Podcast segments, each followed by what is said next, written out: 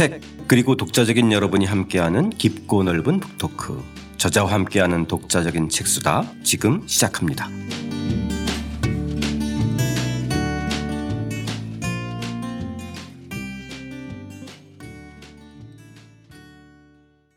저자와 함께하는 독자적인 책수다. 니체의 인생 강의 저자 이준우 교수님 함께하는 독자적인 책수다 오늘 4부 순서죠. 오늘은 6강 세 가지 변신 그리고 7강 아모르 파티 함께 읽으면서 이야기 나눠보겠습니다. 저는 책 만든 사람 김학원입니다.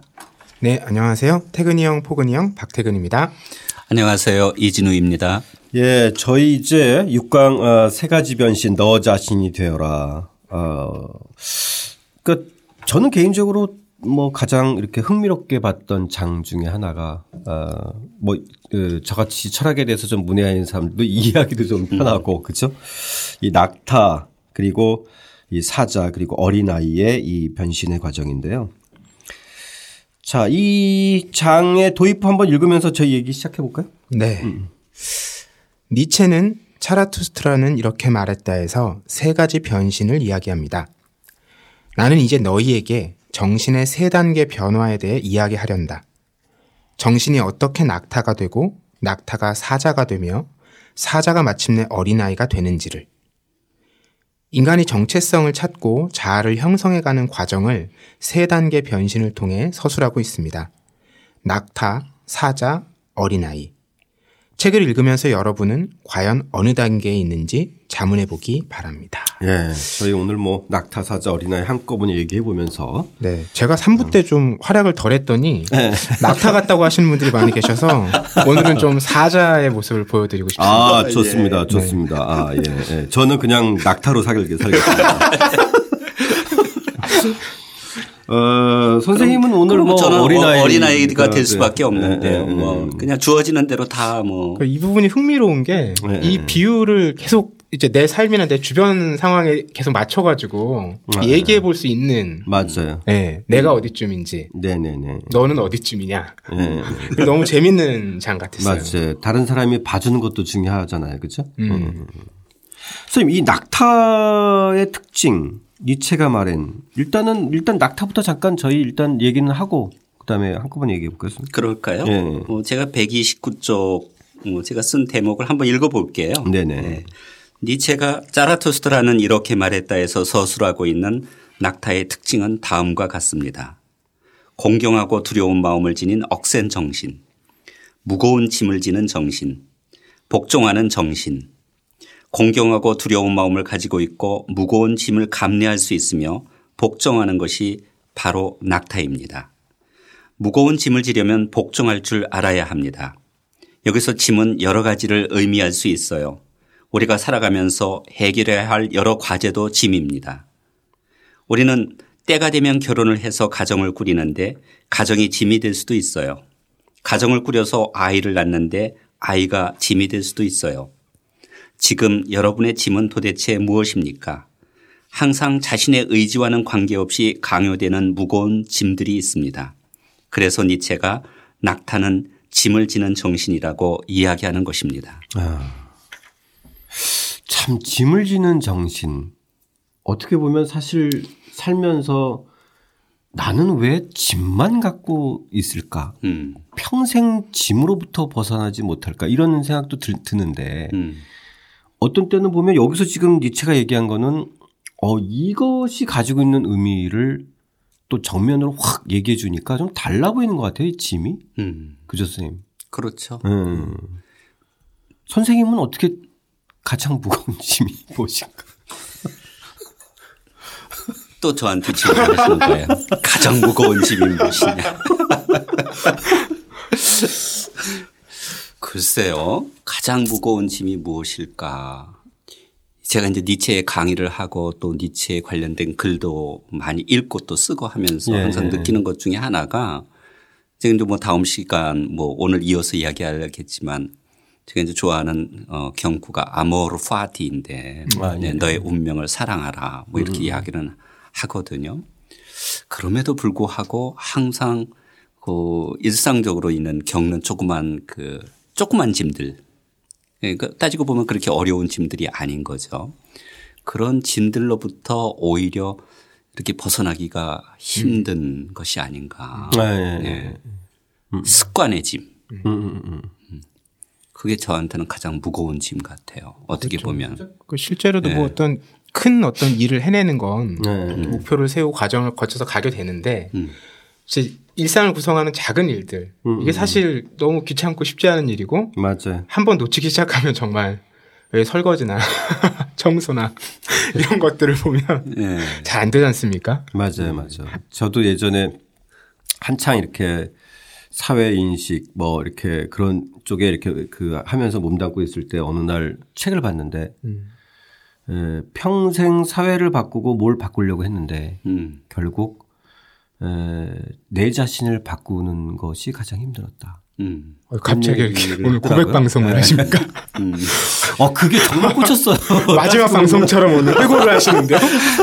어, 그렇죠. 네. 어, 그렇죠. 그러니까 지금도 가장 힘든 게 그런 것 같아요. 음, 예. 그러니까 아 이러, 이렇게 해야지 행동해야지 했는데 또 예전의 습관으로 돌아가는 음. 그런 게 가장 힘들긴 하더라도 사실 저는 이 형 그 선생님의 이 낙타 이야기를 들었을 때 사실 좀 제일 반성했던 점은 가족에 대했던 거였어요. 음. 그러니까 예전에 제가 20대 때는 어 어떻게 세미나를 했냐면 가족을 버려야 어, 어, 큰 일을 한다. 음. 예.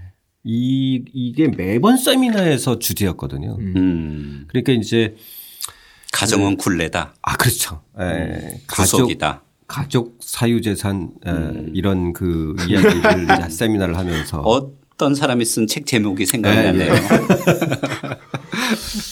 근데 나중에 조금 그 살면서 느끼었을 때 보니까 이게 아 좀 잘못된 거구나. 음. 그러니까 이거를 굳이 이렇게- 이렇게 좀 도식적으로 구분하는 게 아니라 어, 가족이 굴레와 짐이지만 예, 그것을 사실상 정면으로 응시해서 받아들이면 음. 어, 그것만큼 또 다른 사회가 없고 그것만큼 또 다른 그 공동체의 경험이 없는데 음. 여기서 잘하면 또 더 깊고 더 풍부하게 할 수 있는 것들이 있었는데 그런 것들에 대한 놓친 것에 대한 반성이 좀 되는 것 같아요. 음. 그때는 정말 너무 쉽게 벗어던졌던 짐인 것 같고 음. 오히려 좀 더더 짊어져야 될 짐이 아니었던가 이런 생각을 좀 했던 거죠. 지- 지금 이제 가족이 이제 커다란 일을 하기 위해서는 좀 버려야 될 것이다. 네. 이렇게 젊은 시절 뭐 야망을 커다랗게 가지고 있고 특히 사회 변혁에 이제 실천적인 문제에 관심을 가진 분들은 그런 분들이 많죠. 또 사실 이제 가족을 많이 소홀히 한 것도 사실이고요. 예, 예. 항상. 명분이죠. 예, 예. 근데 저는 살아오면서 가족이 짐이라고 느껴본 적은 한 번도 없어요. 아, 어, 정말로. 가족은 항상 어, 나한테 힘을 주고 또 기쁨이기도 하고 음, 또 보람이기도 하고 이랬는데요.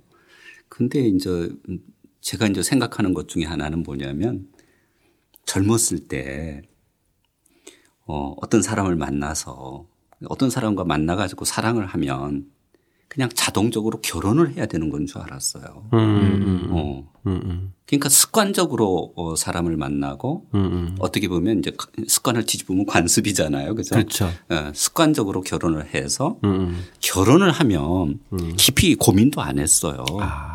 그냥 아이를 낳아야 되는 것이 당연한 것으로 생각을 했고 저한테 무거운 짐은 뭐냐면 아, 네. 내가 정말 생각 없이 산 거 아닌가. 아, 어, 이런 이런 생각을 해봤어요. 젊은 시절에 나는 그게 고민이 된 적이 많아요. 음, 어, 나는 생각 없이 사람을 만나고 그 그런 의미에서 그 이 말 듣고 보니까 조금 그러네. 아니 철학하신 선생님께서 생각 없이 살았다니까 어. 아니 생각 좀 없이 결혼을 받아들이기 하고 좀 황당해요 지금. 생각 없이 아이를 낳고 예, 예. 어, 그렇게 살아온 것이 아닌가. 음, 습관이 내가 결정을 내려야 될 때 그 결정의 무게를 갖다가 이렇게 가볍게 만든 것이 아닌가. 아, 음. 좀 예. 그런 생각을 해봤어요. 음, 음, 음. 그런데 이제 이제 과거에는 그것이 이제 못내 아쉽고 후회되기도 하고 그러니까 그 말은 뭐냐면 그 결정이 잘못됐다는 것이 아니라 네, 네.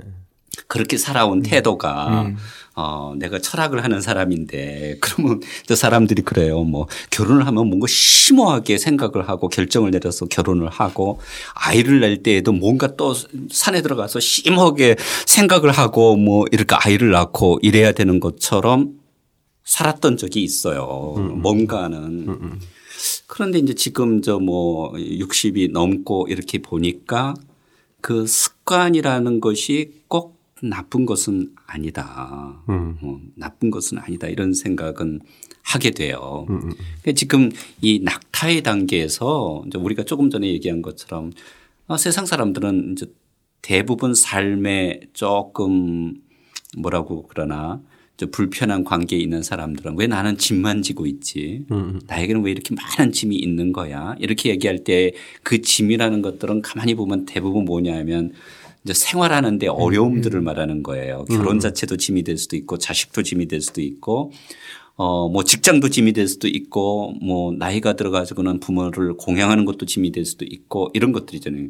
그러니까 소위 말하는 생활이 짐인 거죠. 네. 생활이 짐인 거죠. 근데 이 니체가 얘기하는 세 가지의 변신은 정신의 성장 심리 과정이라고 봐도 되는 거거든요. 그러면 이런 질문을 하시는 분들은 별로 없으신 것 같아요. 너무 단계적으로 딱딱 구분을 하시는 것 같아. 음. 어, 낙타의 단계, 음. 사자의 단계, 음. 그다음에 어린아이의 단계. 음. 음. 이걸 단계로 이해를 안 하시는 분들은 또 어떻게 또 분류를 하냐면 낙타의 유형, 사자의 유형, 음, 아, 타입으로 구분해서. 어린아이 유형으로 봐서 네, 네. 너는 어떤 삶이냐? 그러니까 뭐 나는 낙타예요. 뭐 이러는 거. 아 그래 나는 사자야. 뭐 나는 어린아이 단계에 경지에 올랐지 뭐 이러는데 음. 음. 어 물론 쉽게는 처음에는 그렇게 이해하시는 것이 훨씬 더 쉬워요. 그런데 문제는 뭐냐면 여기 이제 하나의 에, 역설적인 측면이 들어가 있는 것이 낙타의 단계에는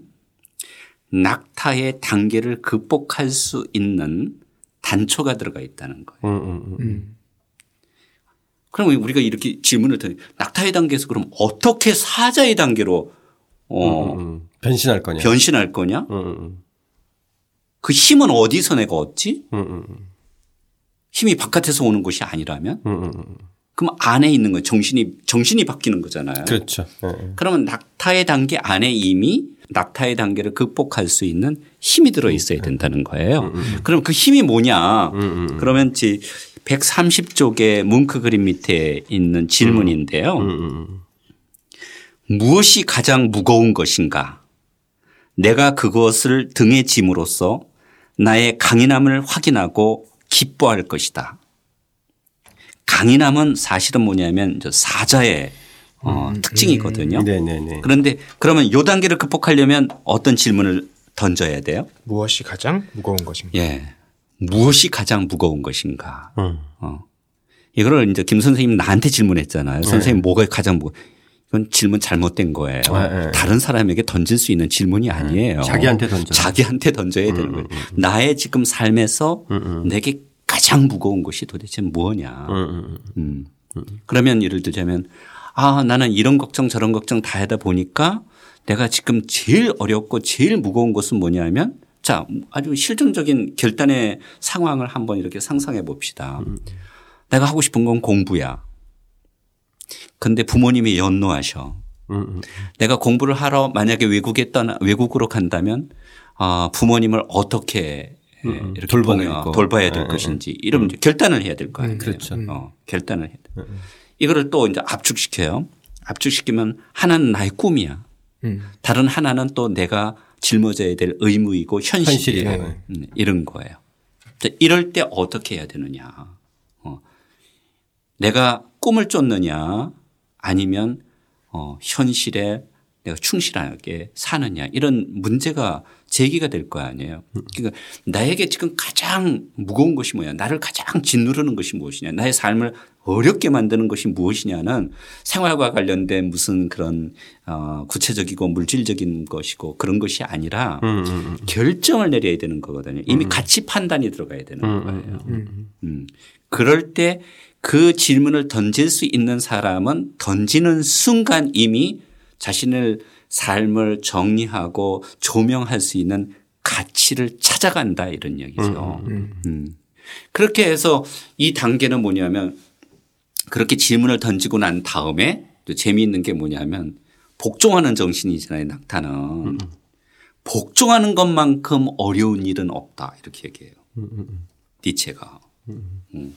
자기가 아 그래 이거는 내가 받아들여야 돼. 그러니까 I should잖아요. I should. 나는 이렇게 해야만 해 이렇게 결정. 당위고 강제고 이런 것들이거든요.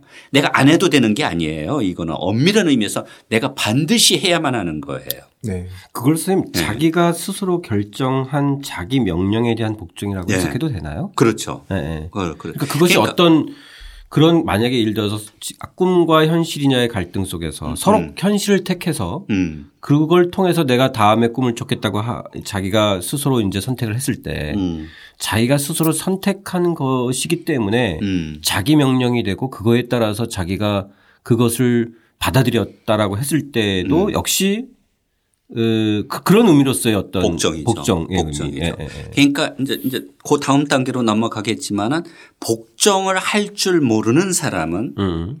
명령할 수도 없다 이렇게 아, 예, 거예요. 예. 예. 그건 사자는. 명령을 하잖아요. 사자의 네, 단계에서는 그렇죠. 예, 예. 나는 이렇게 할 거야. 음, 너희들은 이렇게 해야 돼.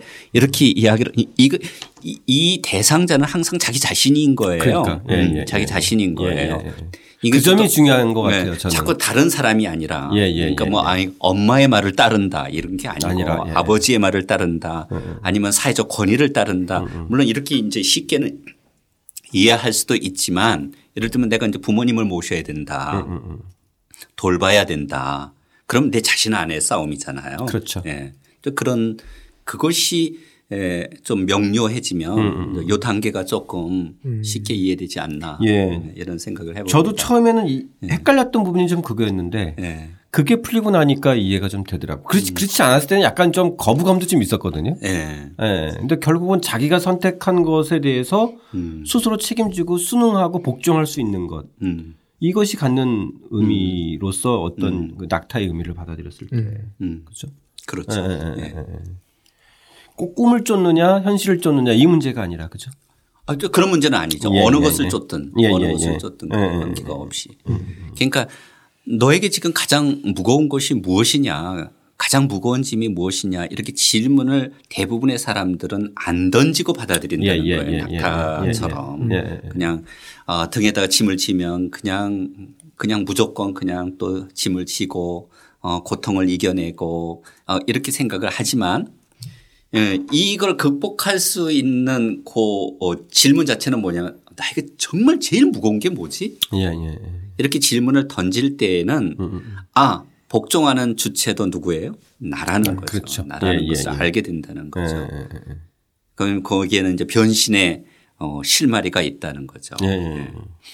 그러니까 제가 아주 친한 선배 한 분이 요 대목을 이제 읽고 특히 이제 권력의 의지를 읽고 요 대목을 읽은 다음에 집에서 좀 잘못 이해하고 음. 부부싸움이 한 번 난 선배가 있었어요. 아 정말요. 그러니까 이제 예, 그 전문직에 계신 선배님이었는데 어. 제가 이, 이 책을 읽으셨대요. 음. 읽고 나서 이제 아 권력의 의지도 이제 좀 받아들이고 이 낙타 사자 이러면서 아 내가 너무 그동안 집에서 낙타와 같은 삶을 살았구나. 어. 예? 어. 거의 와이프 부인 말을 다 복종하고 정말 번 돈 다 갖다 주고 어. 어? 이렇게 살았는데 어. 에, 어느 날 보니까 이게 자기가 헛산 것 같다. 그래서 자기도 이제는 좀 권력의 의지도 키워야 되겠고 음. 사자가 돼야 사자의 부분에 자기 성향 분명히 있는데 이걸 너무 모르고 살았다 이래가지고 어. 에, 세게 나간 거예요 그때부터. 그러니까 이제 이 선배님의 부인은 갑자기 남편이 달라져서 어. 음. 예. 변신을 했네. 변- 그래 그래가지고 더 세게 나가서 어. 그냥 확 꼬랑지를 내민 거예요. 어. 그래서 더 추락한 거죠. 어. 그래서 저, 저를 오랜만에 만났는데 이, 이 책을 읽고 자기가 어. 뭔가 좀 달라질 줄 알았는데 음. 더 망가졌다. 라고 한번 해서 만난 적이 있었는데 음. 그게 사실 단순한 것 같아도 그렇게 왜곡되게 행동할 수 있는 여지가 충분히 있더라고요. 어, 그렇기도 하네요. 그건 저 오늘 처음 듣습니다. 예. 근데 사실은. 제가 보기에는 이런 사례가 청취자 여러분들 중에서 꽤 많을 네, 수 많으실 있- 거예요, 이- 실제로. 거예요. 왜냐면 평상시에 그렇게 대부분 자기가 이렇게 막 어, 내가 좀 주도적으로 내가 뭔가에 내- 이렇게 살고 있다라고 생각하는 분들이 그렇게 많지 않잖아요. 적죠. 아니 근데요. 이렇게 네. 제가 이제 아 그분 선배님한테 조언을 해드린다면 네. 책을 읽기 전에 저를 찾아오셨더라면 다른 전략을 쓰셨을 텐데 사자로 넘어가기 전에 예, 예. 그 사자는 포악하고 발톱이 강하고 이렇게만 생각을 하면은 사자가 못 돼요. 네. 낙타의 단계에서 변신을 하려면 그러니까 낙타는 복종을 하잖아요. 그렇죠. 그러니까 복종을 할 줄 알아야 아까 뭐라고 그랬어요. 명령할 수 있는 사자의 단계로 넘어간다고 그랬잖아요. 그렇죠, 그렇죠. 예를 들자면 예, 내가 뭐 돈 번 거 다 갖다 주고 집에 가면 또 뭐 바깥에 나가서 열심히 일을 하고 집에 들어갔는데도 불구하고 요즘은 여성 상위 시대니까 부인이 설거지 좀 해. 그러면 어, 알았어 설거지 하고 뭐이 내가 이거 헛산 거 아니야. 그리고 어느 날 가가지고 갑자기 설거지도 안 하고 세게 나고 그러다가 지금 역풍을 맞았다 이런 것 아닙니까? 그렇죠. 예, 예. 그럼 뭐 안- 글식적으로 얘기하면 심플하게 얘기하면 그거죠. 어, 그러면 안 돼요. 충분히 저희가 상상할 수 있는 장면이잖아요. 예. 예를 들자면 부인이 사모님께서 아 여보 당신이 설거지 좀 해 이렇게 이야기를 하잖아요. 네네. 그러면 이럴 때 어디 남자한테 설거지를 시켜 이렇게 이야기하는 게 지금 잘못 이해된 사자예요. 그렇죠. 그렇죠. 예. 예, 예. 제대로 이해된 사자의 노릇을 하려면 어떻게든 아 그래 내가 설거지 할게 이렇게 하셔야 돼요. 예, 웃어야 돼요. 음, 웃어야 돼요. 설거지 하면서 어 설거지 이제 제가 이제 우스갯소리로 하는 건데 설거지 하면서 이런 얘기를 아우 당신 집에서 오늘 뭐 하면서 지냈어? 어 나는 오늘 어, 어, 회사에서 일을 하면서 이진우 교수가 쓴 니체의 인생 강의를 읽어봤는데 여기 보니까 세 가지 변신 이야기가 나오대. 아 당신 집에 있는 것도 참 따분하겠다. 어, 뭐 이렇게 대화를 해야 돼요. 예, 예. 웃으면 항상 반드시 웃어야 돼요. 웃어. 예. 웃으면서 설거지를 하면서 퐁퐁에 적정량 1.5배를 묻혀요. 거품을 많이 내고 이야기도 하고 뭐 이래야 돼요. 뚱하게 하면 안 돼. 절대.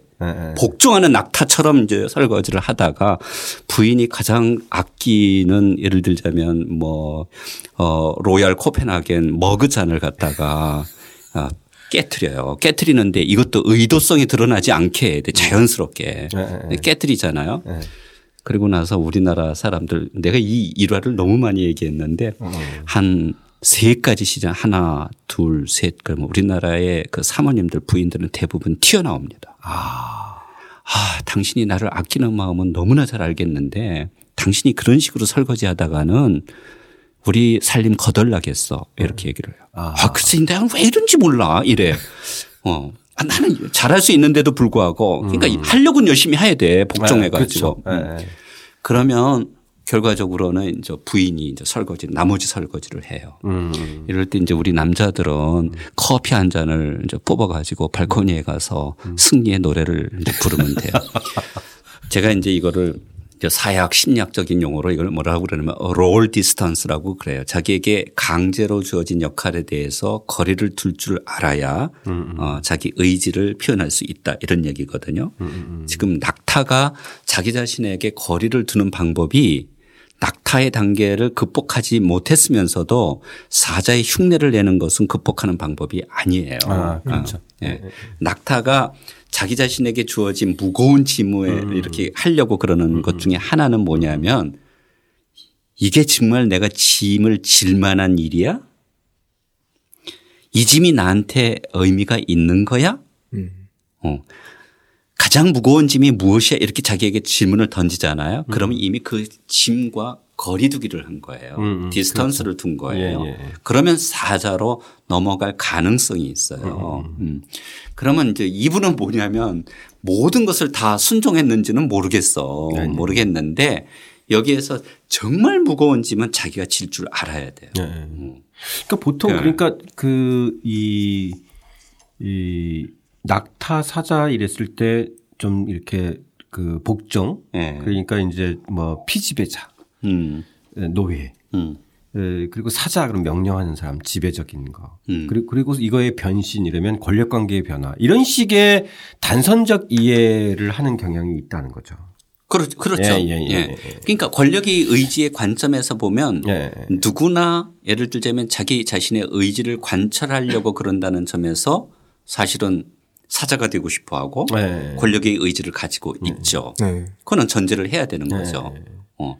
그런데 우리가 권력의 의지 편에서 이야기한 것처럼 무력감의 관계라는 게 또 있다는 거예요. 그렇죠. 네. 그러면 어떤 방식으로 예를 들자면 상대방을 휘어잡느냐 자기 자신이 의도하는 방향으로 상대방을 유도하느냐 이런 얘기잖아요. 거기에는 복종도 들어갈 수도 있다는 네. 아, 거예요. 그렇죠. 예. 네. 그래서 지금 선생님께서 말씀하신 이 복종할 줄 알아야 명령할 수 있다. 예. 예, 이 말이 저는 되게 잘 와닿는 것 같아요. 예. 예. 저는 그 복종도 사실은 자기가 스스로 선택한 것에 대한 음. 그런 어떤 음, 자발적 자발적 예, 복종. 예, 복종이잖아요. 예. 예, 예. 그렇죠. 그 사실 저희가 인생 살면서 그런 것이 꽤 많은 것 같아요.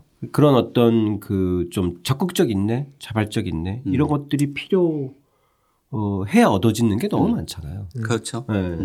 오히려 요즘은 선생님도 잠깐 뭐 책에 언급하셨지만 요즘 그 세대들의 교육법에서 자녀들 이제 한, 한 자녀 낳고 음. 이러면서 오히려 예전 세대가 너무 좀 이렇게 에, 뭔가를 하지 마라 뭐, 뭐 이런 거였다면 지금은 너무 역풍이 불어서 음.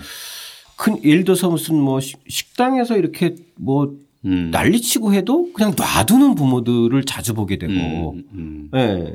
이런 부분들은 사실상 보면 제대로 된 낙타의 과정들을 안 어떻게 보면. 거, 거쳐야 될 때 거치지 못하는 부분들이 있지 않는가. 그러니까 이제 재미있는 게 네. 이런 표현은 뭐 이것도 이제 문제가 많지만 예, 여성 비하적인 이런 어, 요소가 좀 있어 가지고 그렇기는 하지만 저 사회적으로 뭐 맘충 뭐 이러잖아요. 그러니까 자기 자식이 예를 들면 공개 석상에서 해서는 안 되는 일도 막 이렇게 하는데도 불구하고 그냥 내버려 두고 예, 예, 예. 뭐 커피숍에 들어가 가지고 뭐 아이들이 뭐 다 어질러 놓고 책도 찍고 뭐 이- 이런데도 불구하고 이제 기를 죽여서는 안 된다는 것 때문에 그렇죠. 아이들을 예, 저 예, 그렇게 그러니까 아이들이 복종하는 법을 배우지를 못하는 예, 거죠. 예, 예, 예, 예. 근데 재미있는 것은 뭐냐면 이 아들이 아이들이 성장했을 때 그러면 사자가 되느냐, 음. 어, 아이가 있느냐 이런 얘기잖아요. 예, 예. 아, 아이가 음, 음. 어, 아이가 없는 거죠. 대부분 이 경우에는 저 캥거루가 되는 거죠. 그러니까 음. 여전히 성인이 됐음에도 불구하고 부모에게 의지하고 그러니까요. 타인의 의견을 따르고 이러다 네. 보면 진정한 의미에서의 사자가 없던 사회적으로도 제가 그렇죠. 보기에는 이- 그뭐 그래서 헬리콥터 페어런츠라는 예, 말이 나오, 예. 나오 듯이. 그러니까 그런 의미에서도 저는 복종할 줄은 알아야 된다. 어, 복종할 줄은 알아야 된다. 자, 그럼 저희 사자로 좀 넘어가 예. 물론 이제 이제까지 같이 얘기는 했지만 네. 예. 그래도 사자와 어린 아이에 대한 좀그 개념적인 이해는 좀 대고서 같이 한번 좀 어, 얘기하는 게 좀 좋은 것 같은데 선생님 그 134쪽에 보면 네. 사자의 단계에 대한 설명이 좀 있는데 좀 니체가 이렇게 이야기합니다. 위대한 해방의 역사에는 아픔과 고통이 따른다. 해방은 동시에 인간을 파멸시킬 수도 있는 하나의 병이기도 하다. 스스로 정의하고 스스로 가치를 정립하려는 힘과 의지가 만드는 이 최초의 폭발, 자유의지를 향한 의지. 이것이 사자의 단계라고 말합니다. 자신을 구속하고 있는 제도와 관습과 규범과 도덕으로부터 벗어나고자 한다면 자유 의지를 가질 줄 알아야 하고 거역할 줄 알아야 한다는 말이에요. 사자처럼 포효할 줄 알아야 합니다. 정말 안 되는 것, 도저히 용납할 수 없는 것을 보고 부정할 수 있어야 한다는 것이죠.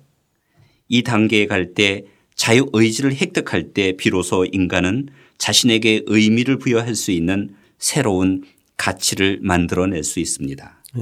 그러니까 사실 뭐 남에게 명령하면서 지배하는 것이 사자가 아니라 의미 부여를 해서 가치를 만드는 것이다. 그렇- 그렇죠. 이런 예, 개념이잖아요. 예. 그렇죠? 음, 음. 그러니까 이제 사자의 단계에서의 핵심적인 이념은 자유인 거죠. 예. 자유. 그 진정한 자유가 뭐냐. 음. 어.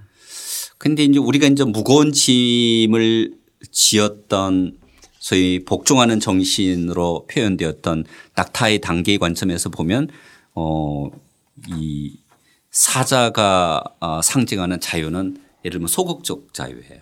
뭐뭐으로부터의 자유. 예.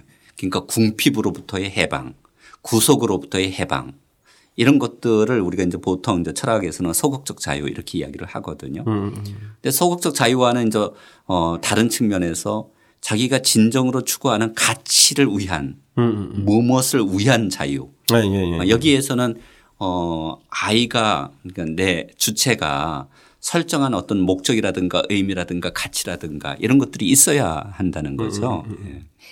그러니까 주어진 것으로부터 좀 벗어나서 나는 누군가 내가 어떤 삶을 살고자 하는가 이런 게 사자적 질문이지 않을까요? 어, 그렇죠. 예. 그러니까 소극적 자유가 없이는 네. 재미있는 게 뭐냐면 적극적 자유가 어 사실은 확보될 수 없다는 거죠. 음, 이제 이제 우리가 낙타의 단계에서도 낙타의 단계를 극복할 수 있는 힘이 이미 예, 들어 있다고 얘기한 것처럼 예, 예, 예. 사자의 단계에서도 사자의 단계를 극복할 수 있는 힘이 이미 함축되어 있는 거예요. 아, 예. 그러니까 우리가 이제 사자의 단계는 아 내가 모든 관습, 규범, 전통 이거 망치로 다 때려 부시고 나는 어 내가 원하는 대로 할 거야 이렇게 이야기를 하잖아요. 그러면 이, 이 단계에서는 짐을 벗어 던지는 거, 고통으로부터 벗어나는 거, 모든 굴레와 구속을 갖다가 우리가 어 내던지는 것 이렇게 생각한다면 그것은 뭐뭐으로부터의 자유라는 거예요. 소극적 자유라는 거예요.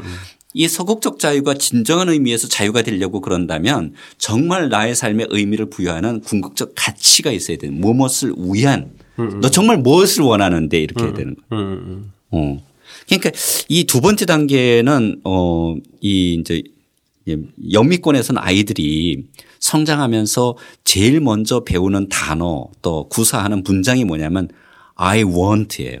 음, 아, I want this. I want that 이런 거. 아, 예, 네, I want this toy. I want that toy. 이래. I want거든요.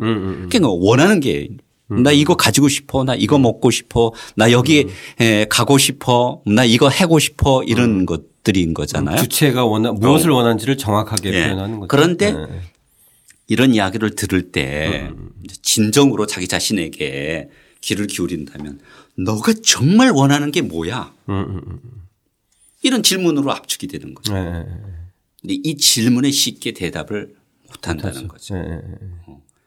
어, 내가 메르세데스 벤츠를 타고 내가 32평 아파트에 살고 싶고 음, 철이 되면 예를 들자면 그래도 어, 유행을 따른 옷도 어, 조금은 갈아입고 바깥에 나가서 뭐 멋있는 사람과 데이트를 하고 싶고 뭐 이런 것은 있어요. 그런데 이러한 물질적 풍요를 통해서 너가 정말 원하는 삶이 무엇이야? 어, 왜냐면 여기는 원하는 단계니까. 그렇게 질문을 던지는 순간 또다시 어린아이의 단계로 어, 넘어갈 수 있는 이런 실마리가 주어진다는 거죠.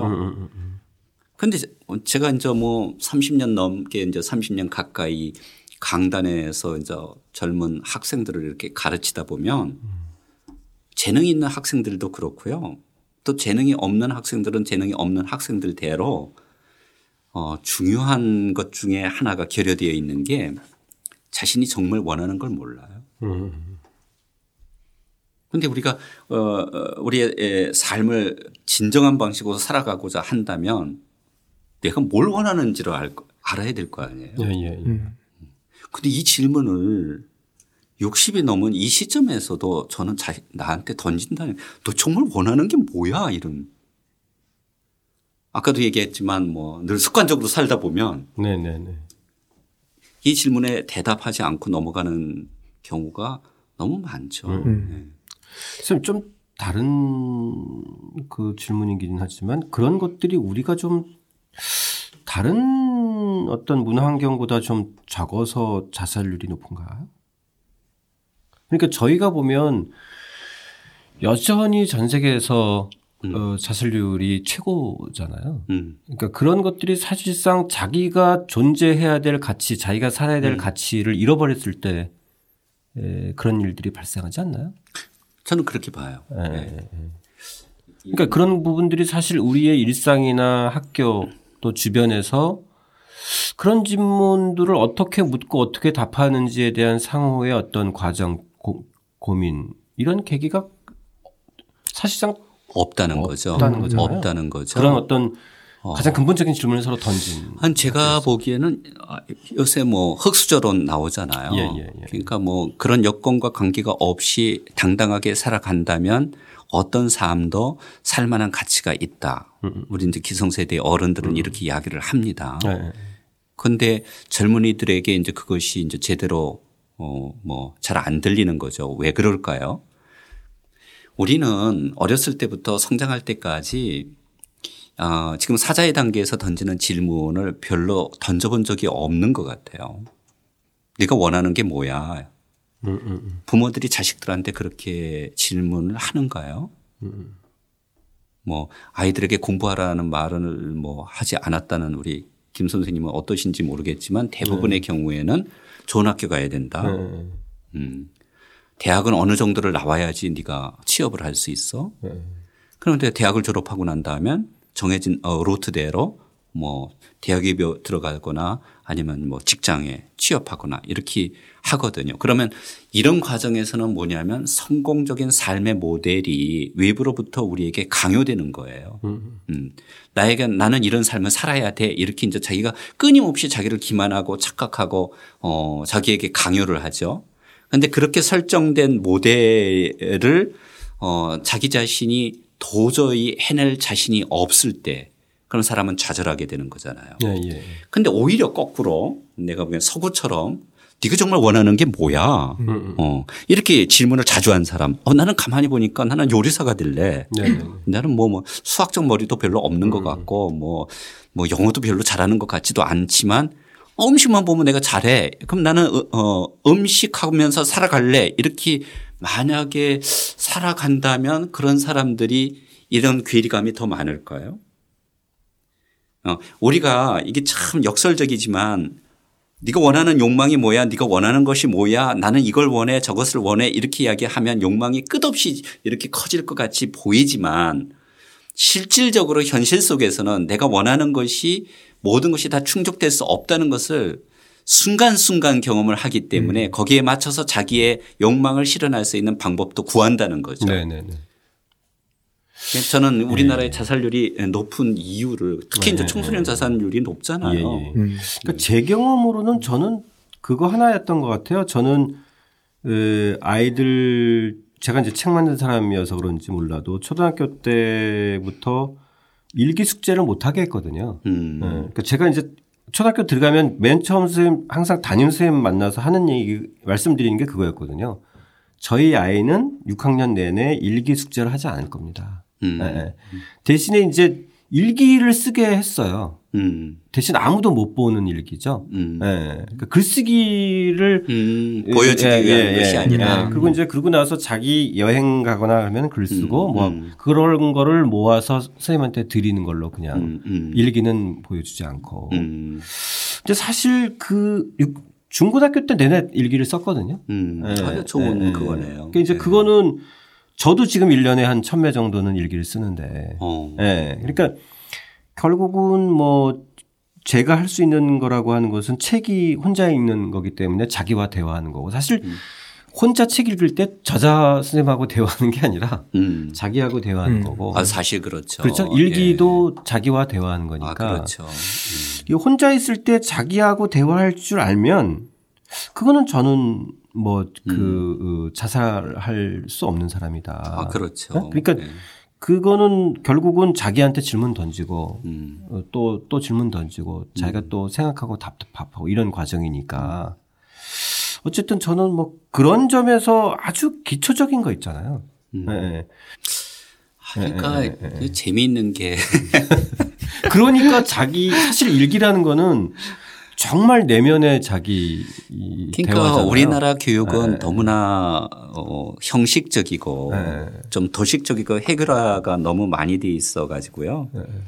예를 들자면 뭐 토론식 수업이 창의성에 상당히 도움이 된다.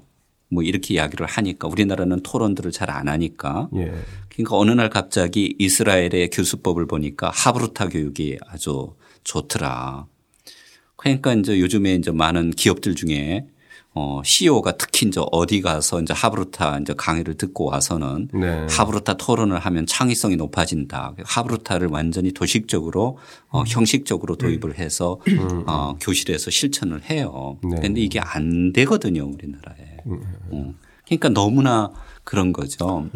근데 일기라는 게 에, 일기는 자기 내면의 성찰이에요. 네. 재미있는 것이 17세기, 18세기 이제 근세 문학이 발전된 동기 중에 하나가 일기거든요. 네, 네, 네. 그 전에는 일기가 없었고.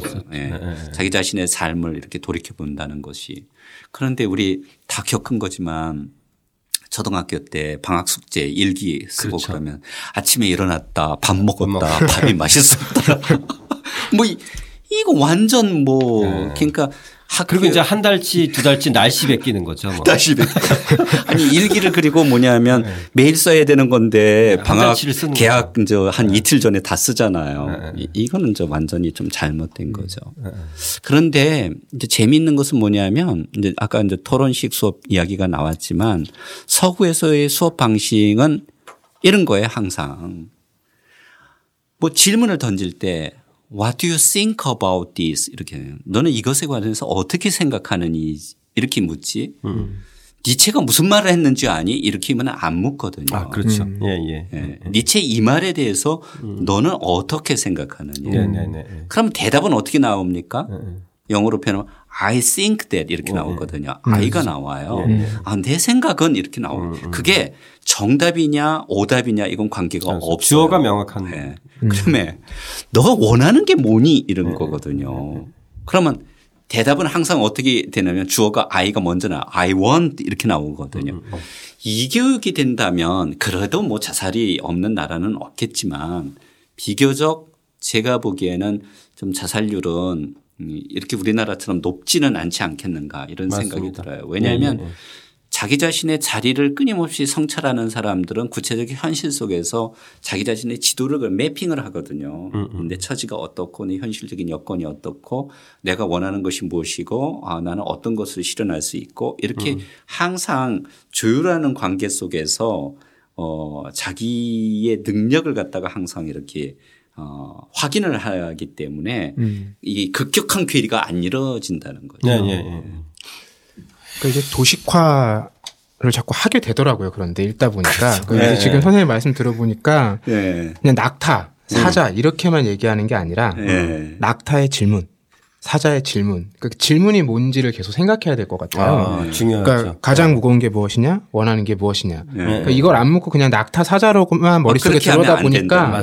네. 예, 낙타를 잇는 것 같아요. 그러니까 네, 네. 이걸 읽을 때만 많은 분들이 저는 직장 상사와 자기의 관계를 생각했을 거예요. 예. 맞아요. 네, 맞아요. 느끼거든요. 이 네. 책사모 분도 네. 어, 이, 이 책을 읽고 직장 상사의 권력 관계가 보이기 시작했다. 지난번에 저희가 맞아요. 말씀해뒀듯이. 그러, 예. 그러 다 보니까 사자가 되면 낙타는 전혀 이제 상관없는 것이 돼버리고 음, 소리만 지르는 맞아요. 이런 상황이 돼버리고. 아니 제가 잘못하면 이게 승진과 그 이걸로 인한, 인한 처세술로 이해할 수 제가 언젠가 이런. 칼럼을 쓴 적이 있어요. 한국에서 그러면 사자가 어떻게 되는가. 음. 그러면 우리가 우리나라처럼 권위주의적이고 위계질서가 강하고 수직적인 문화에서 사자가 됐다가는 잘리거든요.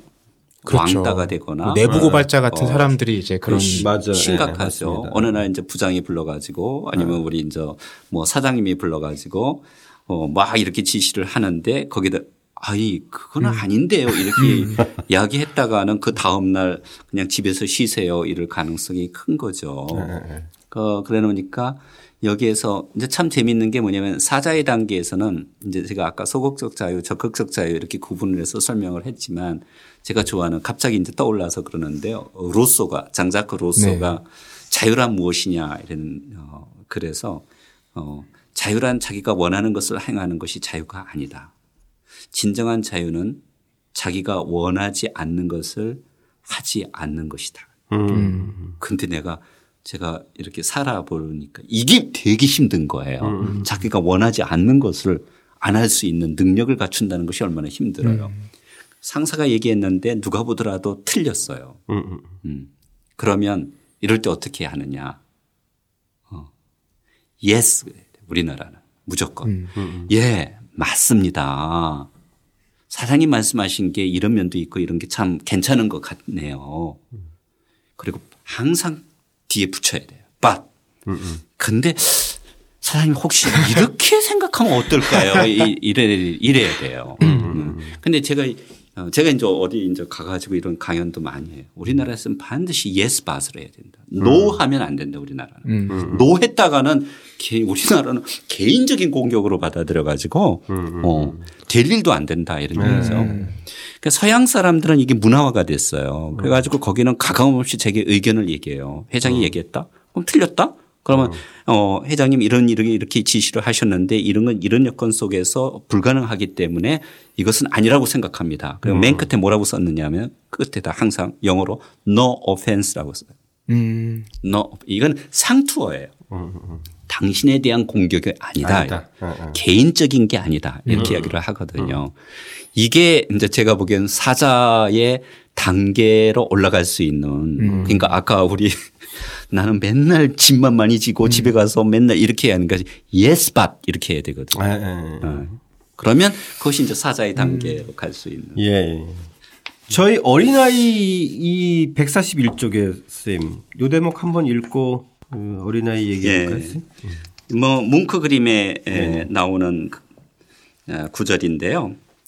어린아이는 순진무구하며 망각이며 새로운 시작, 놀이, 스스로의 힘에 의해 돌아가는 바퀴, 최초의 운동, 거룩한 긍정이다. 아, 이 말 언어 표현 하나하나 자체가 상당히 독특하고 예, 흥미로운 거예요. 그렇죠? 예.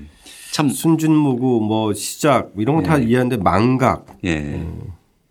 아이들은 쉽게 있- 있죠. 예, 예, 어, 아이들은 그렇죠. 쉽게 있습니다. 맞습니다, 진짜. 예, 예, 예. 어, 그러니까 야단을 맞아도 또 쉽게 잊어버리기도 하고 네, 네, 어, 네. 오늘 즐거웠던 일이 설령 있다고 하더라도 그것조차 쉽게 있습니다. 음, 맞아요. 물론 맞습니다. 무의식에 영향을 준다고 심리학자들은 얘기할지 모르겠지만 네, 네. 그리고 그 다음 날 일어나면 또 다시 새롭게 시작할 예, 줄 예, 안다는 거죠. 맞아요. 네. 예, 예. 그것이 이제 어린아이의 특성이거든요. 예, 예. 어, 여기 이제 중요한 게 어, 새로운 시작이거든요. 음. 어린아이는 항상 시작할 수 있다. 음. 그런데 이런 거에 난민 캠프에 가서 음, 정말 열악한 환경에서 천진난만하게 뛰어노는 축구공도 없어 가지고 우리 옛날 어린 시절을 생각해 보면 뭐 돼지 뭐 오줌보 이렇게 묶어 가지고 예, 예. 어, 또는 뭐 지푸라기를 엮어 가지고 엮어서. 이렇게 예, 공놀이 하던 거 생각해 보시면은 되는데요. 그러면 그 열악한 환경인데도 불구하고 아이들끼리 어울려서 놀면서 그 전쟁에 참혹한 뭐 이런 환경, 어 뭐 공포 두려움 다 잊어버리고 놀 수 있는 게 어린아이예요. 어른들은 못해요. 근데 그 어린아이를 놀고 있는 어린아이를 보면서 어른들이 야단칩니까? 아니죠. 음, 예. 아무리 심각한 것이라고 하더라도 아이들이 그러면 그냥 놀게 내버려 둡니다. 제가 어렸을 적 기억이 나는데요. 그 초등학교를 같이 다니는 친구인데 아버지가 일찍 돌아가셨어요. 예. 그 아버지가 일찍 돌아가셨는데 얘는 아버지가 돌아가셨다는 사실을 잘 모르는 거예요. 음, 음, 뭐 아버지가 뭐 죽었다. 그건 아는데 음. 그게 어떤 의미인지를 모르는 거예요. 그래 놓으니까 저뭐 장례식을 하면은 저 옛날에는 뭐 3일장, 5일장, 7일장 이렇게 했는데 시골에서 그러면 이제 손님들이 갑자기 많이 오고 뭐 음식도 갑자기 많아지고 그러니까 얘는 너무 기뻐 가지고 뭐 뛰어놀고 그러는 거예요. 음, 음. 어, 그래 가지고 그 이제 이 어른들이 예, 그 아이를 보고 이제 하는 말을 제가 어렸을 때 들었어요. 아이고, 저 아무것도 모르고 나중에 저 사실을 알게 되면 얼마나 슬픔이 그럴까 이렇게 이제 어른들이 걱정하는 음, 음. 어린아이는 그럴 수 있는 그러니까 그걸 야단치도 않아요. 그렇죠. 예. 어린아이 보고 야 너는 아버지가 돌아가셨는데 지금부터 곡을 하고 진지하고 심각해야 돼 이렇게 이야기하는 사람 없어요 세상에. 그렇죠. 그렇죠. 음, 음. 음. 그러니까 그거는 우리 어른들도 이미 알고 있는 거예요. 그 과정을 거치면서 어린아이는 매일매일이 새로운 희망이고 새로운 미래이고 새로운 시작일 수도 있다. 음, 음, 이게 어린아이의 단계. 음, 음. 새롭게 시작할 수 있다는 거. 음. 한번 생각해 보세요. 과거에 심각한 외상을 겪어 가지고 외상후 증후군이라고 있잖아요. 그럼 우리 어른들은 그걸 기억하면서 극심한 공포에 에, 다시 시달리고 어떤 것들을 하지를 못합니다. 새롭게 시작을 하지 못합니다. 음. 그러면 뭐가 필요한 줄 아세요? 망각할 줄도 알아요. 음. 음, 사람은. 망각할 줄도 알아야 무엇인가를 새롭게 시작할 수 있다는 거죠. 네, 그렇죠. 역사도 마찬가지예요. 음. 이제 지금 우리 뭐 한중 관계, 한일 관계, 남북한 관계 뭐 아주 복잡하게 얽혀 있는데 과거의 사건에 너무 연연하면 사실은 시작을 못 해요. 네. 음. 빈도아지를 마주보고 있어야 새로운 네. 그림을 그리는 거잖아요. 예. 그치? 예, 예. 그러니까 그런 의미에서 이제 망각이라고 그러는 거고요. 예, 예, 예. 그래서 망각이며 새로운 시작, 놀이. 그리고 이제 재미있는 게 스스로의 힘에 의해 돌아가는 바퀴. 음. 예. 이게 이제 최고의 힘이었거든요. 이제 이거는 이제 서양 철학의 제일 어, 커다란 에너지는 뭐냐면 스스로 움직이는 것. 음. 모든 것들은 예를 들면 세계 창조주가 있다고 그런다면 창조주에 의해서 세계의 사물들이 만들어지고 그 힘은 창조주로부터 온 거잖아요. 그러면 창조주는 누가 만들었을까?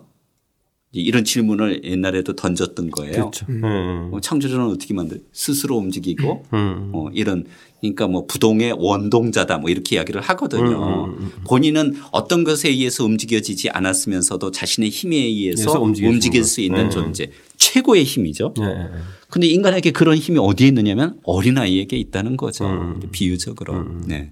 근데 저는 이런 니체의 표현이 사실 저희가 에, 프롤로 시간에 니체의 삶을 얘기했지만 우리 포근이 형도 스님한테 과연 그렇다면 니체가 가장 행복했던 순간은 어- 어땠을까요? 스님께서 아버지가 돌아가기 전에까지의 그 다섯 살 어느 순간까지 그것이 그 아니었을까? 짧은, 예. 그렇게까지 대답을 했, 했음에도 불구하고 음. 니체가 이야기는 이 어린이에 대한 이렇게 그런 아- 아주 그냥 다채롭지만 정말 놀라운 인식과 표현들 음. 이거 과연 어디서 나왔을 건지가 참 궁금해요. 왜냐하면 그렇다고 해서 니체가 어린아이를 키워보는 것도 아니고 그죠? 어, 니체 주변에 또 어린이가 있었던 것도 아니고 음. 그러니까 오로지 개인적인 경험으로 따지면 선생님께서 그때 말했듯이 다섯 살 이전에 아빠하고의 과정에서 가졌던 어떤 자기의 어떤 원형적인 기억과 체험이 있을 것이고 그거 외에는 생각이 안 나는데 과연 어떻게 해서 니체가 이 어린아이를 이렇게까지 표현할 수 있었을까 이렇게 이렇게까지 단계 설정을 할 수 있었을까 이건 조금 궁금해요. 이 모델은 이제 철학적 전통이에요. 그렇겠죠. 예. 예, 그런 어떤 이거는 저 어, 기원전 6세기에 이제 소크라테스 이전에 자연 철학자들이 있잖아요. 네. 그러니까 이제 그 중에 이제 대표적인 인물 중에 한 사람이 헤라클레이토스인데 네. 헤라클레이토스가 이제 만물은 어, 흘러가는 물과 같아서 예, 예. 우리는 동일한 강에 두번 두번 들어갈 다시, 수가 없다. 예, 뭐 이런 예, 음. 이야기를 하잖아요. 헤라클레이토스가 그냥 단편들만 남아 있기 때문에 음. 이런 이제 저서가 남아 있지 않기 때문에 그렇기는 하지만 이제 세상을 움직이는 이 그러니까 뭐 조물주 창조주 어는 세계를 근본적으로 움직이는 힘을 어, 묘사를 할때 어떻게 묘사를 했느냐면 놀이하는 아이로 묘사를 해요.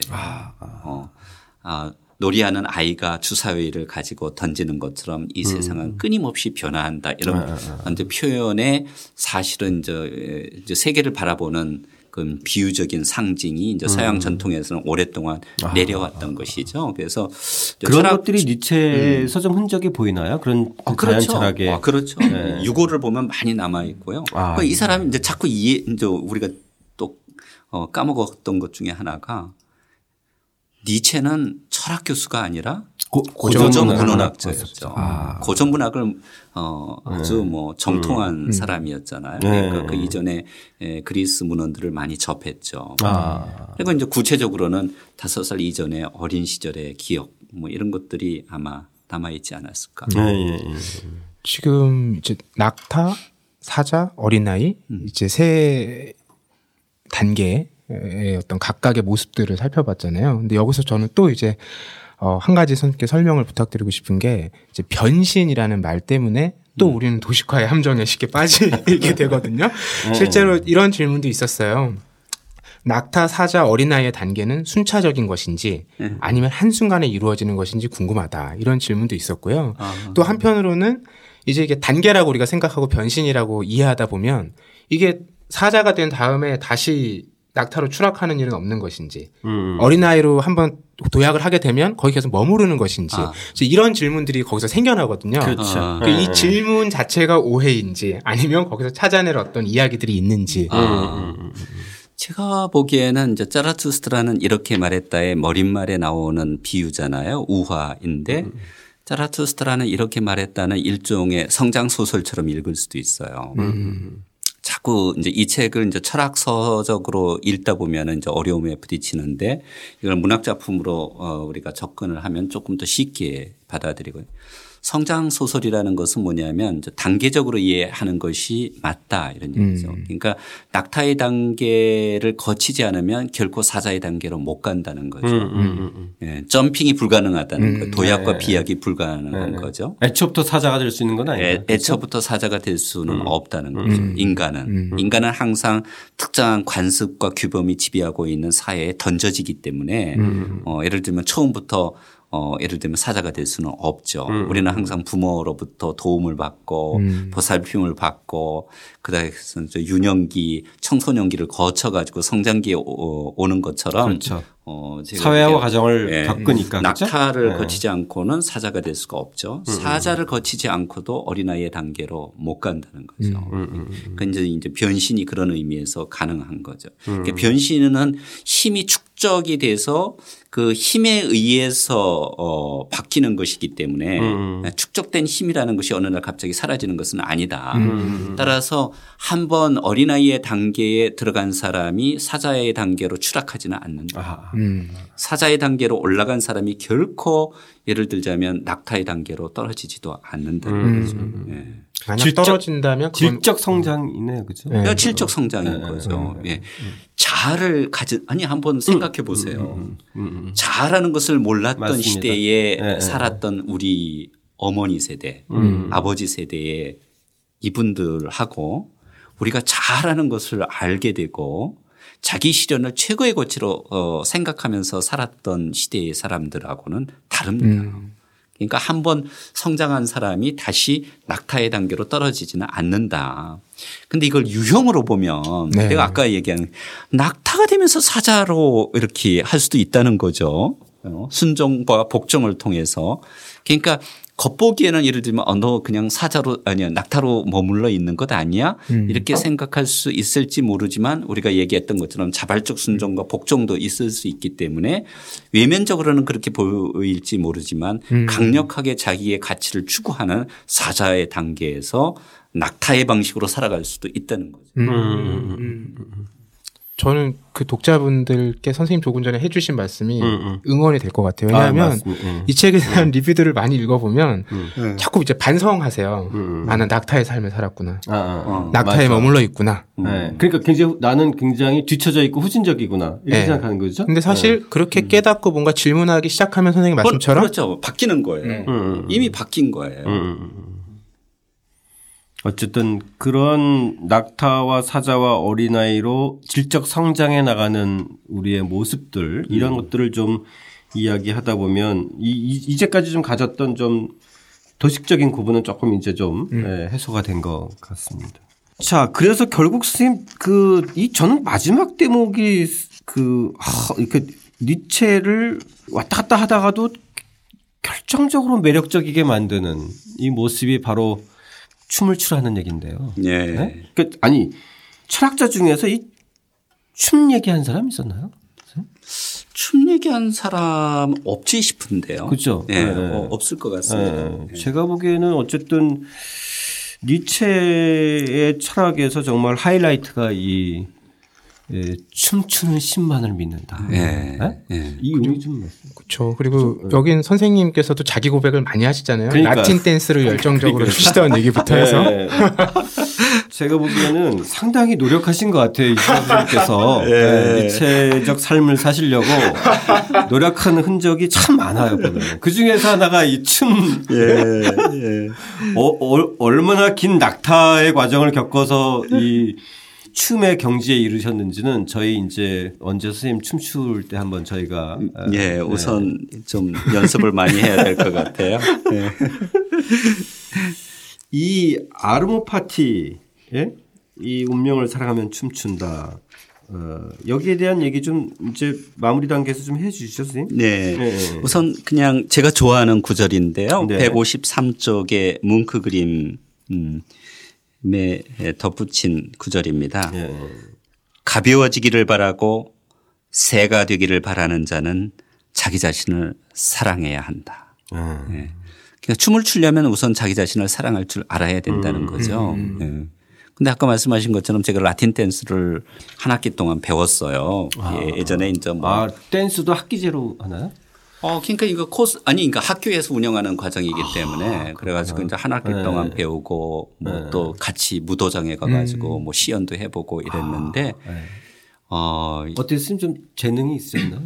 뭐 재능이 아주 없지는 않지만 아주 몸치라고 그럴 수는 없지만 역시 몸치는 몸치였어요. 음. 제가 이제 이걸 하면서 느낀 게 어, 제가 이제 이렇게 비유적으로 좀 설명을 했는데 어, 춤을 잘 추려고 그러면은 자기 그 몸, 몸을 알아야 돼요. 몸의 예, 목소리를 들을 줄 알아야 돼요. 이제 춤을 추는 사람들은 제가 이런 이야기를 하면은 그게 무슨 뜻인지를 알아요. 네. 이제 예를 들면 살사를 하거나 아니면 뭐 탱고를 배우거나 그러면 처음에는 이제 스텝을 가르쳐 주잖아요. 어. 그러면 스텝을 갖다가 외웁니다. 그러니까 네. 머리로 외웁니다. 외우면서 이제 이게 매- 매번 틀리는 거죠. 그런데 춤을 잘 리드하는 사람들은 상대방이 전혀 못 추는 사람이라고 하더라도 별로 발이 안 밟히면서 리드를 하거든요. 그러니까 따라오게 만드는 거죠. 근데 그걸 잘 따라가려면 그냥 이끄는 대로 이렇게 몸이 가는 대로 해야 되는데 의식이 개입을 하면은 이제 발을 밟게 되는 거예요. 음. 뭐 하나 둘 one two 뭐 이렇게 하다 보면은 이게 몸이 춤을 추는 것이 아니라 머리가, 머리가. 춤을 네. 추는 거죠. 이제 짜라투스트라는 이렇게 말했다 해서 이제 제일 중요한 대목 중에 하나 의식은 작은 이성이다. 계산하는 것은 아주 지극히 작은 하나의 부분에 지나지 않는다. 정말 중요한 것은 너의 몸이다. 네. 몸이 커다란 이성이다. 커다란 이성이다. 그럼 뭐 몸의 이제 목소리를 듣는다는 것은 어, 내 몸이 어떻게 움직이는지 한번 이런 경험 없어요. 제가 이제 예전에 유학을 가가지고 되게 춤에 대해서는 한이 많습니다. 예, 한 두세 번의 사건이 있는데 네. 어, 한 번은 이제 제가 학교를 마치고 뭐 학교에서 주는 조그만 상을 받을 때였는데 우리 지도 교수님이 사모님하고 이제 다 같이 거기는 부부 동반해 가지고 그러면 이제 커다란 홀에 모여 가지고 파티를 하고 그러는데 어, 예를 들자면 그런 거예요. 춤을 저 추자고 이제 청을 했는데 발을 얼마나 많이 밟았는지 모르겠습니다. 네, 춤을 내가 뭐 너무 못 추는 거예요. 그럼 이제 또 주눅이 들어요. 근데 그런 경험이 있으시군요. 예. 네. 그런데 이제 학기가 끝날 때마다 이제 기숙사에는 이제 우리가 이제 댄스 파티를 합니다. 웬만한 이제 파티를 하면 항상 끝은 이제 춤을 추게 되기 마련이에요. 그럼 춤추자 그러면 나는 못 나가는 거예요. 아, 근데 이제 춤을 추고 싶은데 안 돼. 중고등학교 때 이렇게 춤 추시는 경험 없으세요? 아, 그때 뭐 고고 추고 그랬지만 그게 네. 춤은 아니었던 것 같고 하여튼 이제 하여튼 뭐 그래요. 예, 예, 예. 그런데 제가 이제 기억하는 것 중에 하나가 한 명인데 거기도 외국에서 온 학생이었는데 어 음악이 쫙 흐르니까 어 맥주를 마시던 이 친구가 가만히 서 있더라고요. 서 있더니 한 5분이 지나고 10분이 지나고 이러면서 몸을 흐느적거리면서 리듬을 타기 시작을 하는데 너무 아름다웠어요. 음, 음, 그 나중에 너 춤 배웠느냐 그래서 춤안 배웠대요. 음, 음. 그냥 그냥 그냥 율동에 맡긴 거예요 리듬에. 그러니까 자기 몸을 있는 그대로 받아들이고 자기 몸을 사랑하지 않는 사람은 결코 춤을 못 춥니다. 음. 어. 이게 포인트예요. 네. 그러니까 자기가 가지고 있는 성격, 자기가 살아왔던 삶, 그것이 고통스럽고 어떻게 보면은 정말 견디기가 힘든 것이라고 할지라도 자기 삶을 사랑하지 않는 사람은 음, 결코 자기 삶을 가볍게 받아들일 수가 없는 거죠. 음. 어. 여기 이제 춤을 춘다는 것은 가벼워져라 이런 얘기. 그렇죠. 네. 네. 이제 춤과 반대되는 힘이 중력의 힘이잖아요. 네. 땡기니까 음. 중력을 거슬러 올라가지고 비상을 한다는 것은 쉬운 일이 아니잖아요. 예. 그러니까 그런 의미에서 너 자신을 사랑하라. 현대인들은 너무 계산하면서 살지 않아요. 네. 너무 많은 것을 의식하잖아요. 네. 그러니까 춤을 잘 못 추는 사람들은 대부분 남을 의식하면 춤을 못 춰요. 그렇죠. 네. 음, 이게 잘 추는 건가 못 추는 건가 뭐 이렇게 생각하면 춤을 못 추는 거죠. 그러니까 이제 저는 이제 아, 춤에 대한 좀 그런 동경이 아주 많은데요. 춤을 추다 보면 상대방과 교감도 잘 되고 어, 우리 동양적인 의미에서 보면 기가 좀 흐르는 것 같고 예, 예, 예. 이제 봄이 되잖아요. 지금 조금 있으면 꽃이 피고 어 이제 새싹들이 나오고 그 대지가 이렇게 움틀거린다는 느낌을 받으면은 아니 좀 뭔가가 우리 몸도 아 기분이 좋아지고 안 그래요? 맞습니다. 네, 그럼 콧노래도 나오고 음. 그럼 발걸음도 조금 가벼워지고 그것의 연장선상이 제가 보기에는 춤이 아닌가. 그러니까 네. 고대 그리스에는 그것이 바로 디오니소스 축제거든요. 네. 음, 모든 사람이 하나가 돼서 에, 이렇게 그러니까 완전히 자기 자신을 그러니까 그들의 표현에 의하면 자연에 맡기는 거죠. 음, 자연에 맡길 줄 아는 춤이 있는데 네. 저는 맨날 이제 한국은 이게 없다는 거죠. 네. 이게 문제다. 맞습니다. 음. 제가 좀 그 예전에 그, 그 콜롬비아에 잠깐 있었을 때 음. 그 교수님들 중에서 이 그, 그, 그, 그 블랙 교수님 있잖아요. 음. 화장실에 가실 때도 이렇게 춤추면서 가시더라고요. 음. 그게 굉장히 신선했어요. 어. 네, 그러니까 아 정말요? 네, 나이 드신 교수님인데 화장실에 가시면서도 막 이렇게 어. 흥얼거리고 춤추면서 가실 때 아, 이준호 선생님도 좀 그렇게 아우 저는 안 돼요. 포항공대에서 그렇게 다니실. 때 의식이 너무 강하고. 예, 예, 예.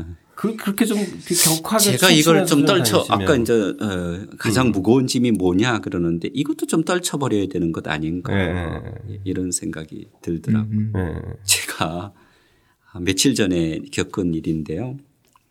어, 용인에 어디를 갔어요. 일 처리할 게 있어 가지고 갔는데 집을 찾지를 못해 가지고 이제 두리번거리고 있, 있었더니 어떤 여성분이 저한테 막 다가오는 거예요. 음, 음.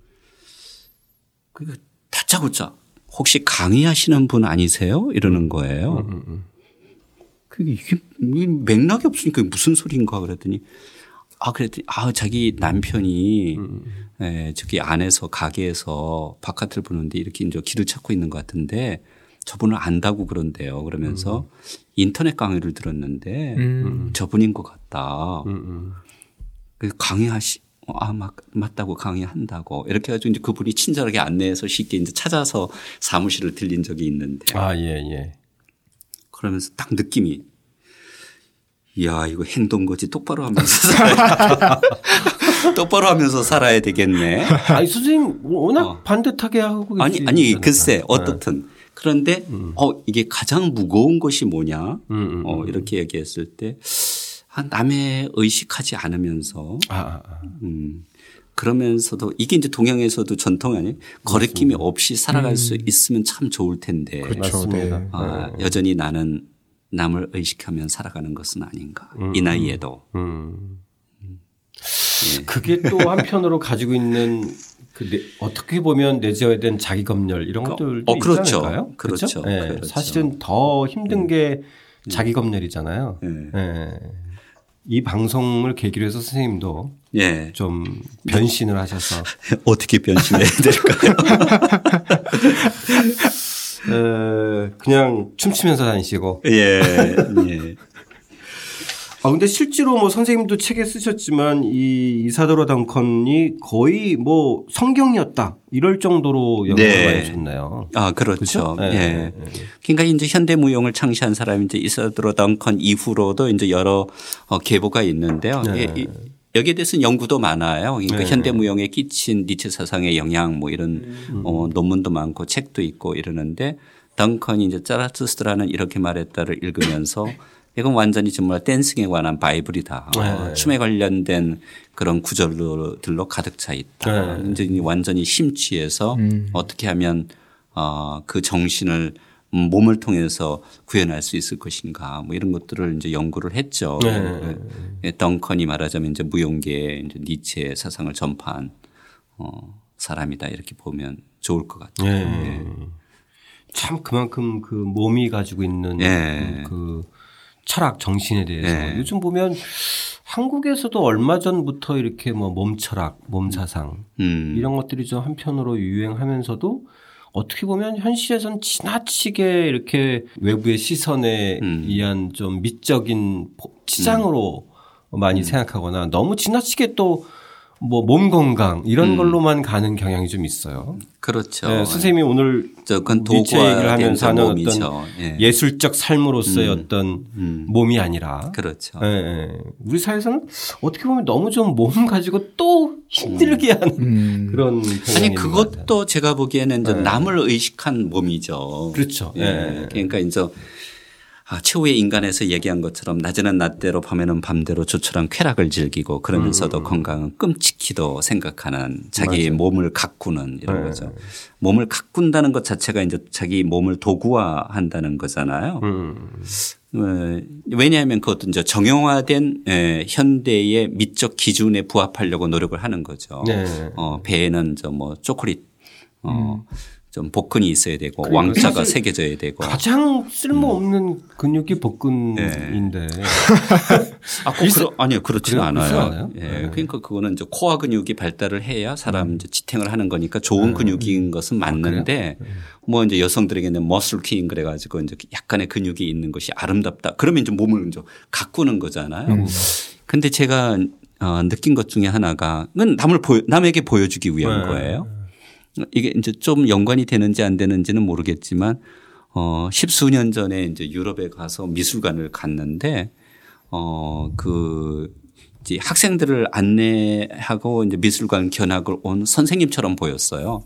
선생님처럼 보였는데 어, 갑자기 이제 이 몸이 예, 저 뭐야 이 옷이 막 흐트러진 거예요. 그러니까 이제 가슴도 보이고 뭐 이제 뭐 좀 이런 다리도 좀 노출되고 이러는데 다른 사람들이 있는데도 불구하고 아무런 어, 신경도 쓰지 않는 그런 태도로 옷매무새를 고치더라고요. 네.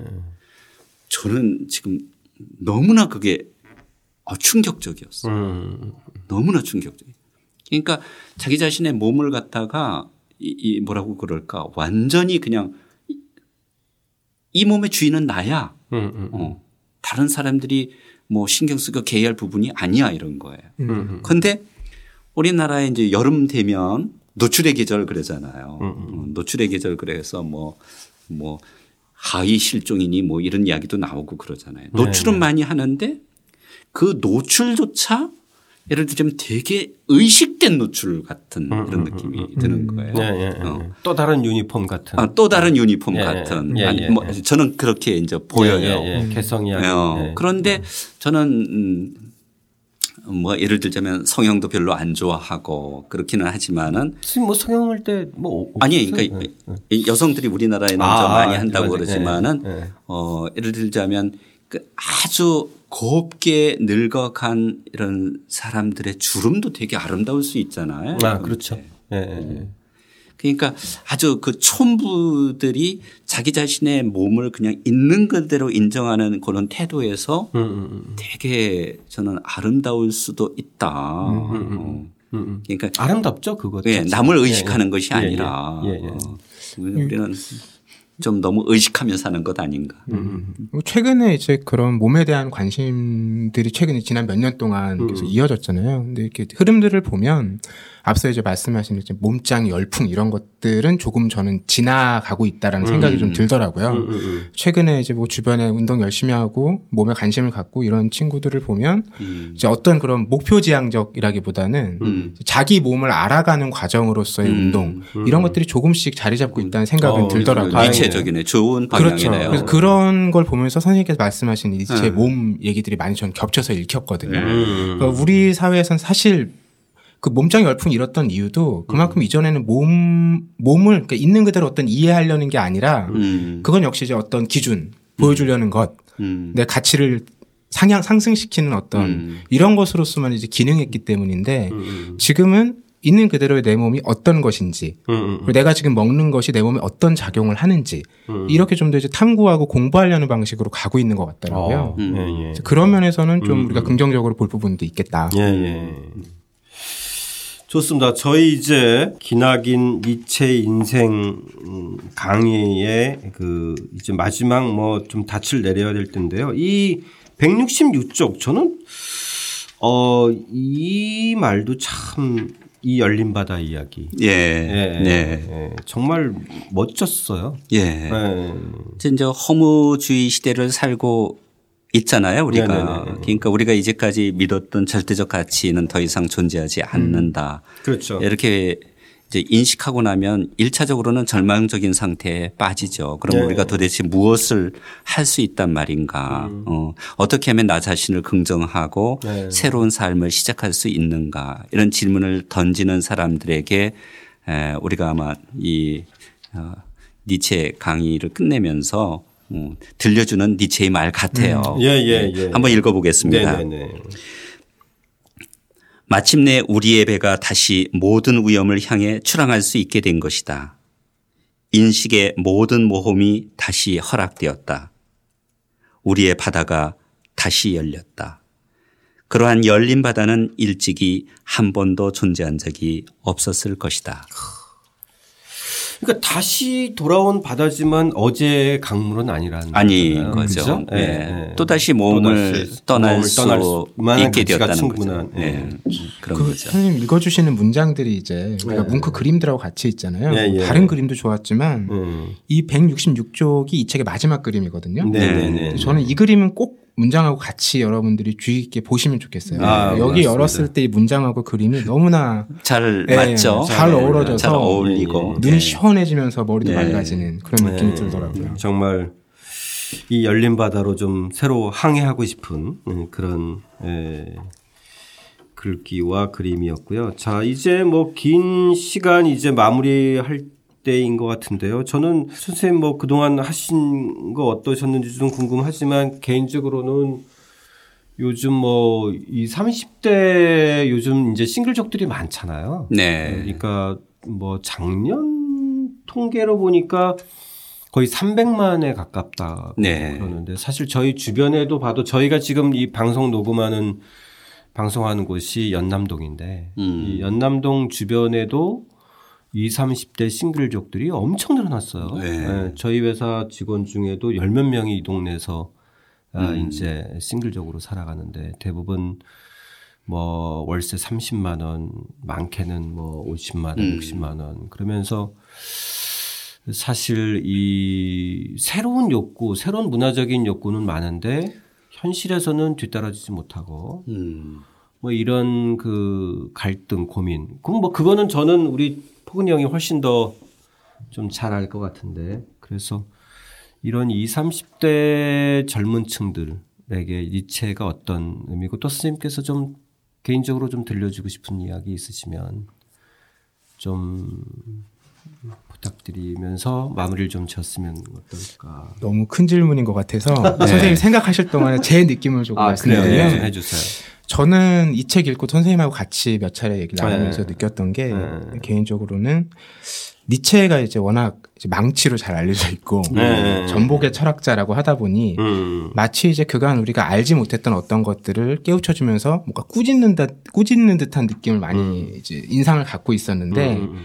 이 선생님께서 굉장히 편안하게 풀어주셨어요. 책을 음. 읽어보신 분들은 느끼실 텐데 그렇게 이제 읽다 보니까 음. 니체가 뭔가 우리를 이렇게 잘못된 걸 알려주고 훈육하는 철학자로서가 아니라 음. 나랑 되게 비슷한 고민들을 같이 했던 친구 같은 느낌. 예, 예, 예. 이런 느낌이 개인적으로 굉장히 많이 네. 왔고요. 예, 예.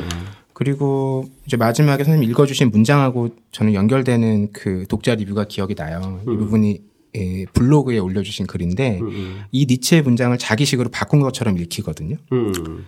달리기 시합 전에 출발선에 선 것처럼 두근거리고 기대가 된다. 음. 어서 출발 소리가 울려서 빨리 달려가서 내 삶을 살아보라고 하는 것 같다. 아, 아우 어, 좋은 정말 표현이에요. 멋진 정말 표현이네요. 멋진 표현이네요. 저는 처음에 그냥 멋지다고만 생각했는데 네. 이 문장을 자기식으로 번역한 거 네. 이거 그렇죠. 이거든요. 그렇죠. 예, 예, 예. 예. 정말 예. 참 좋은 말인 것 같아요. 예. 어떤 때는 이게 이제 아마 낭독 또는 이런 대담이 가지고 있는 장점인 것 같은데요. 네네. 제가 혼자 글쓰기를 할 때 보면은 사실 머리로 글을 써요. 이제 니체는 몸으로 글을 쓰라고 그러는데 네. 머리로 글을 쓴다는 것은 문장과 문장 사이에 이제 논리적 연결에 치중하다 보니까 음. 어 사실은 이제 많은 부분들을 놓치죠. 그런데 대담이 가지고 있는 점은 상당히 즉흥적이라는 거예요. 음. 예고 없이 찾아와요. 그러니까 니체가 얘기하는 것처럼 사상은 네가 생각한다고 찾아오는 것이 아니라 자기가 원할 때 너를 찾을 것이다. 이런, 이런 표현을 쓰는데 니체의 말도 꼭 선생님이 하니까 훨씬 더 예. 멋있고 확확 들어오는 예. 거예요. 이렇게 암송을 계속 하시나요? 고맙습니다. 어, 예. 그런 것처럼 네. 어, 예, 우리가 이제 이런 대담을 하다 보면 이렇게 이제 즉흥적으로 떠오르는 그 생각들에서 많은 영감을 얻기도 하죠. 그래서 이제 아까 그 어느 독자가 말씀하신 그런 부분도 참 좋은 것 같아요. 이 두근두근 거림. 음, 음. 새로 시작할 수 있다는 두근거림. 음. 근데 가만히 보면 요즘 젊은이들이 두근거림 없이 어, 인생에 내몰리고 있는 것 아닌가. 예, 예, 예. 아마 그런 것을 또 자각하기 때문에 니체가 매력적으로 다가오는 것이 아닌가 이런 생각이 어, 들어요. 예, 예, 예. 저는 이제 지금도 두근거리는 게 늘 있다고 그런다면 음. 저는 워낙 커피를 좋아해서 네. 아, 내일 아침에 일어났을 때 커피 향. 그러면 두근거려요. 어. 잠잘 때. 아. 어, 정말. 이제 그거와 마찬가지. 그러니까 내일 또 다른 하루가 시작된다 이런 예. 느낌을 갖게 된다는 거죠. 네네. 그래서 독자들이 그런 좀 어, 신선한 두근거림을 가졌으면 어, 좋겠고요. 음. 그럼 어떻게 하면 좀 니체적으로 살 것인가? 음. 니체를 너무 어렵게 진지하게 받아들일 필요는 없다. 저는 항상 그렇게 말을 하거든요.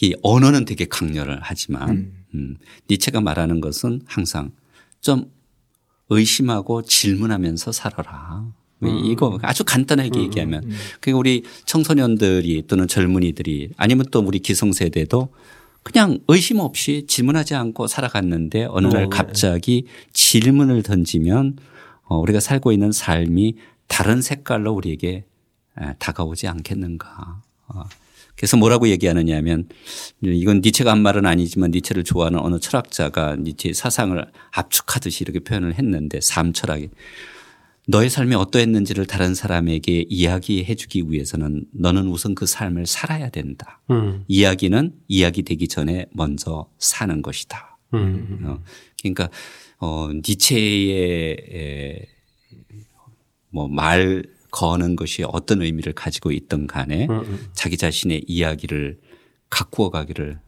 우리 독자들이 그러기를 진심으로 바랍니다. 아, 예.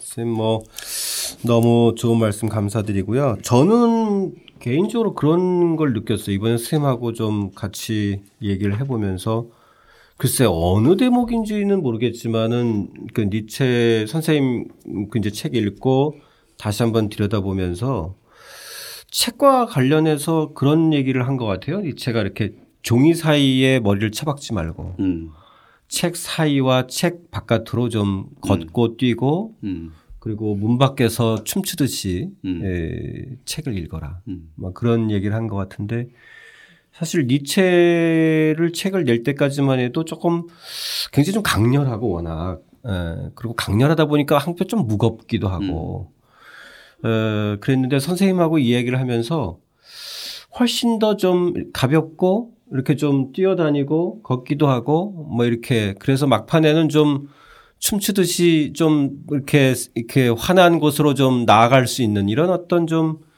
에, 즐겁고 경쾌했던 시간이었던 것 같아요. 그 점에 대해서 선생님한테 정말 감사드립니다. 이 철학을 이렇게 에, 선생님한테만 넘어가면 니체도 춤을 추게 되니까. 아유 고맙습니다. 예. 그 점이 선생님의 정말 매력이고 정말 저희들한테 그런 또 새로운 유익함과 또 앞으로 나아갈 수 있는 또 힘을 주신 것 같아서 정말 에, 감사드리고요. 자, 이제 오랜 시간 이 포항에서까지 올라오셔서 저희들하고 긴 에, 니체의 여정을 좀 함께 해주신 우리 에, 이진우 선생님한테 큰 박수.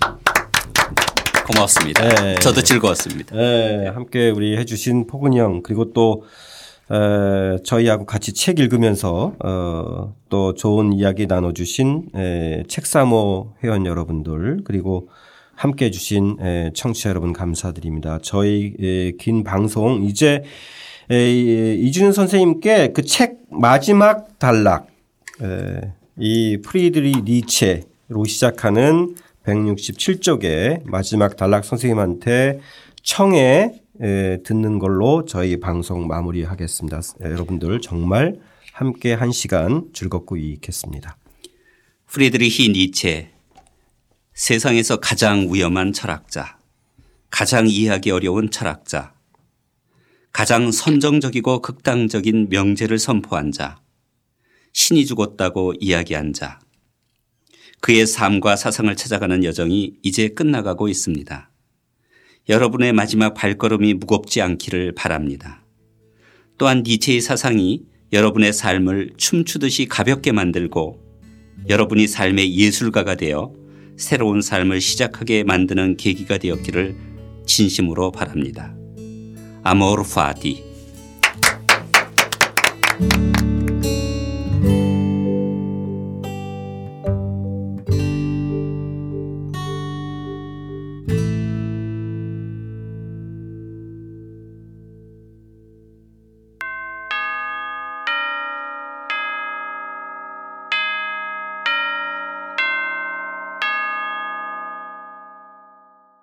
아, 여러분의 소중한 의견들이 갈수록 깊고 넓어지는데요. 정말 감사드립니다. 앞으로도 가감없이 다양한 의견 남겨주시기 바랍니다. 독책 구독하시고 책 함께 읽어보시면서 방송 듣고 댓글 남겨주세요. 추첨을 통해서 알라딘 굿즈 니체 에코백을 드립니다. 많은 참여 부탁드립니다. 감사드립니다.